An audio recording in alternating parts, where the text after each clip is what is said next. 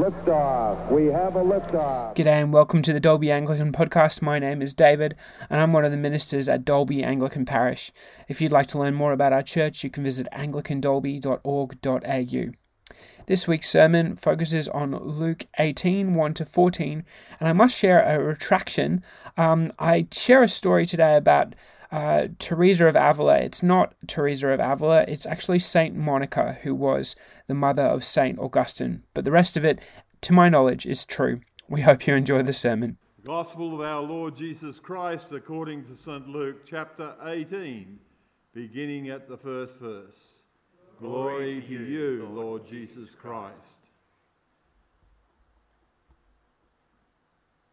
Then Jesus told his disciples a parable to show them that they should always pray and not give up.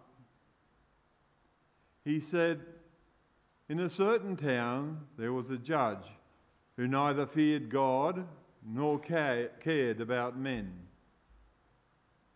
And there was a widow in that town who kept coming to him with a plea Grant me justice against my adversary. For some time he refused. But finally he said to himself, Even though I don't fear God or care about men, yet because this widow keeps bothering me, I will see that she gets justice, so that she won't eventually wear me out with her coming. And the Lord said, Listen to what the unjust judge says. And will not God bring about justice for his chosen ones who cry out to him day and night? Will he keep putting them off? I tell you, he will see that they get justice and quickly. However, when the Son of Man comes, will he find faith on the earth? To some who were confident of their own righteousness and looked down on everybody else, Jesus told them this parable. Two men went up to the temple to pray one a Pharisee and the other a tax collector. The Pharisee stood up and prayed about himself God, I thank you that I am not like other men, robbers, evildoers, adulterers, or even like this tax collector. I fast twice a week and give a tenth of all I get. But the tax collector stood at a distance. He would not even look up to heaven, but beat his breast and said, God have mercy on me, a sinner. I tell you that this man, rather than the other, went home justified before God. For everyone who exalts himself will be humbled, and he who humbles himself will be exalted. This is the gospel of our Lord. Praise, Praise to you, Lord Jesus Christ. Loving Lord God, we thank and praise you for your power and mercy in our lives. We thank you for your word. It is to us a lamp to our feet and a light to our paths. And Lord, as we think about uh, these two beautiful parables, the parable of um, the persistent widow and the parable of the Pharisee and the tax collector, help us to be a people who keep praying and help us to be a people who do it with humility, with love and with grace. Amen. Another thing I need to do before we dive into our text is I think Maddie Donaghy deserves a round of applause. Reading the whole of 1 Timothy um, was pretty huge. Um, we had in our preaching roster planned to start a series in 1 Timothy. And so um, you've got your Good Fight booklets, and we're going to be going through 1 Timothy chapter by chapter in the coming weeks. Um, but yeah, Maddie, you did so well. Um, a huge whole chapter with some really gnarly words. Um, you did a great job. But we might start thinking about 1 Timothy because it really um, relates to this passage beautifully. Um, Timothy uh, was a young pastor and he was mentored by another pastor called Paul.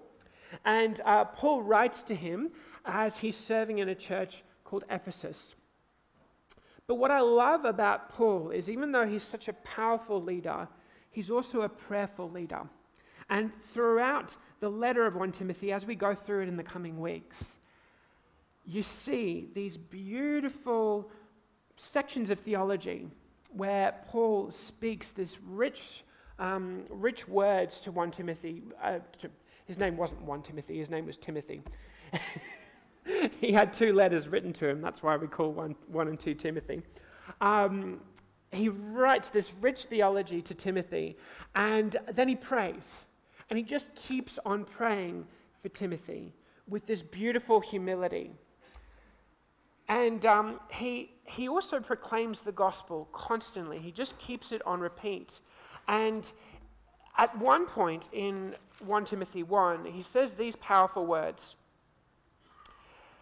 This is a powerful and true saying that Christ came into the world to save sinners, of whom I am the worst. And he just branches into this prayer, prayer without ceasing which brings us to the gospel reading. And I encourage you to have that open on page 1303 of the church Bibles, because that's where I'm going to be focusing today. But Paul was obviously a man who kept praying. And why was he a man who kept praying? Because Jesus encouraged him to pray.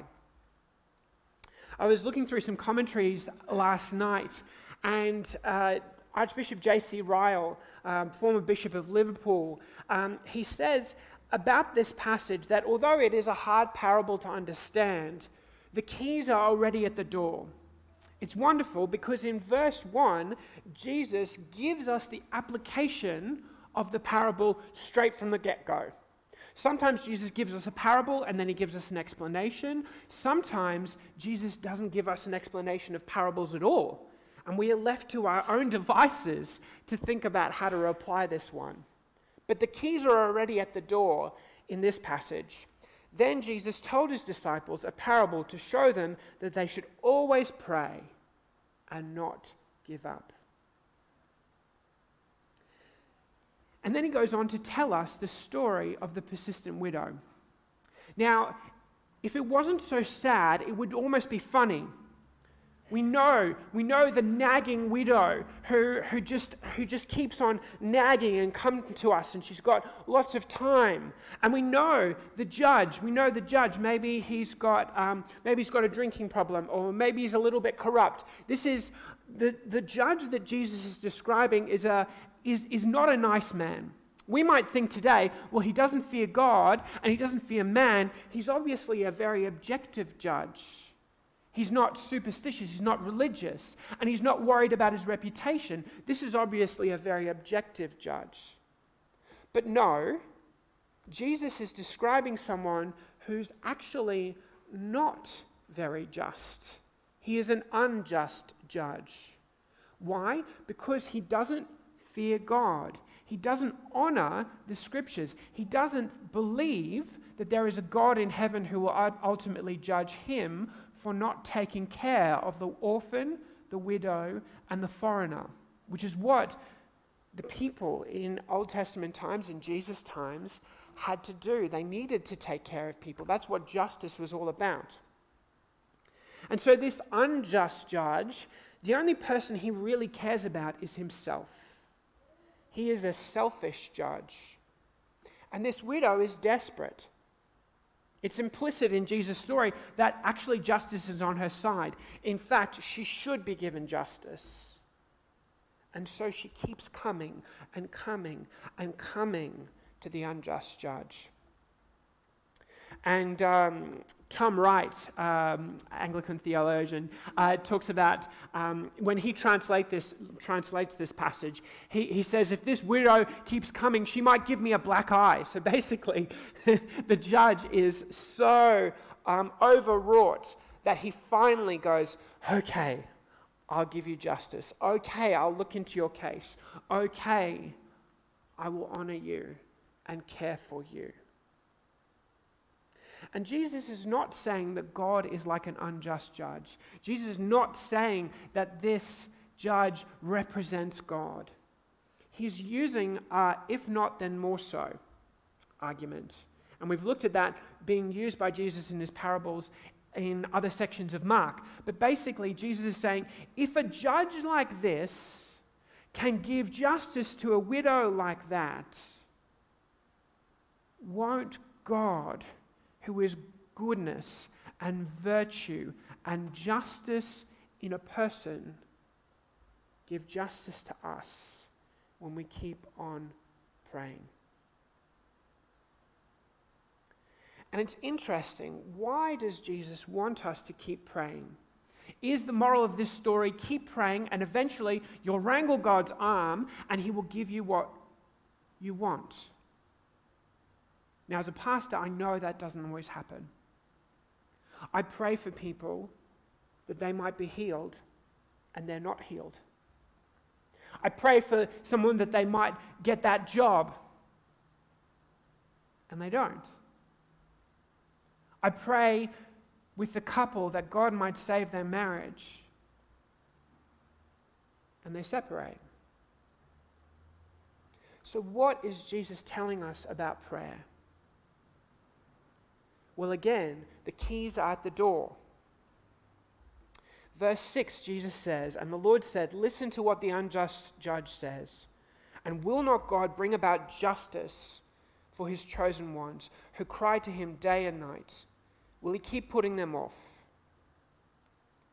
So Jesus is saying God is good and God is loving, and he will give us ultimately what we need in the end. But this passage is very much about the end times, the summation of all things, when God will make all wrongs right, because he says in verse 8, I tell you, he will see that they get justice and quickly.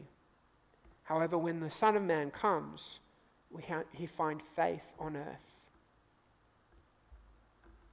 Friends, the reason why we pray is not because God is a vending machine and we just need to keep pressing the button and all of a sudden the vending machine will malfunction and the biscuits or the chips will drop down. We pray because we love God and we pray because we want to relate to God and grow in relationship with Him. And Jesus is saying, keep praying so that when I return. And when God brings justice, full justice, Martin Luther King talked about justice rolling down like the rivers. When God brings all things to their end and makes all wrongs right, He will find people praying to Him. He will find people in relationship with Him. He will find people who love Him. Now, Pastor Joel can explain this passage a lot better than me, and we, we did a little bit of um, dialoguing about it yesterday in his office. And he shared with me the story of Teresa of Avila. Teresa of Avila is a real life demonstration of this passage. Teresa of Avila was the mother of St. Augustine of Hippo. Now, St. Augustine um, lived in North Africa, um, and his mum, Teresa, was just this beautiful, pious, prayerful lady. But Augustine was not. He was a rock star. He lived this debaucherous life. He had a concubine. He never married this woman, but he had kids with her. And before he became a Christian, he was an absolute hedonist.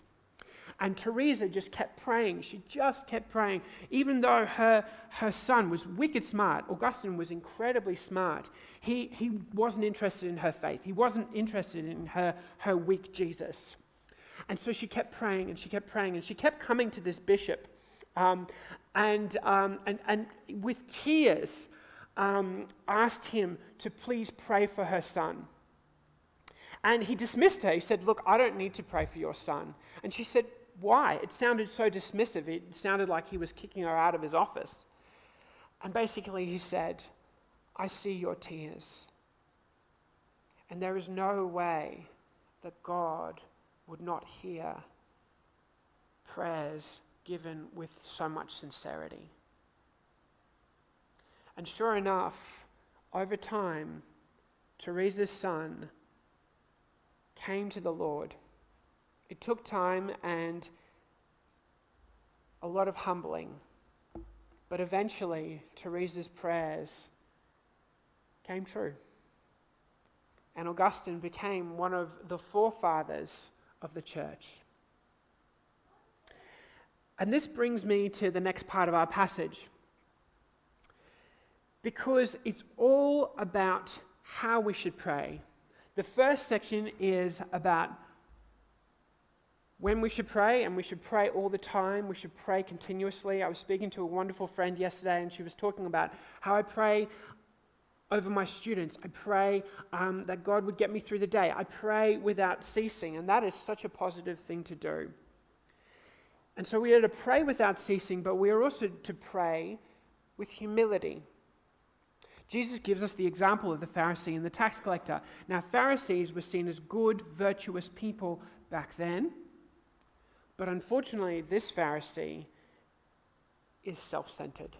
He stands up before God and says, God, I thank you that I am not like other men, robbers, evildoers, and adulterers, or even like this tax collector. So, this poor guy is next to him and he's paying out on him in the temple.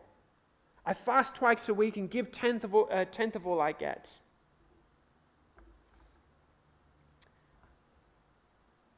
This man is self righteous. And uh, I've quoted J.C. Ryle again, I'm going to quote him again. He says this The cure for self righteousness is self knowing.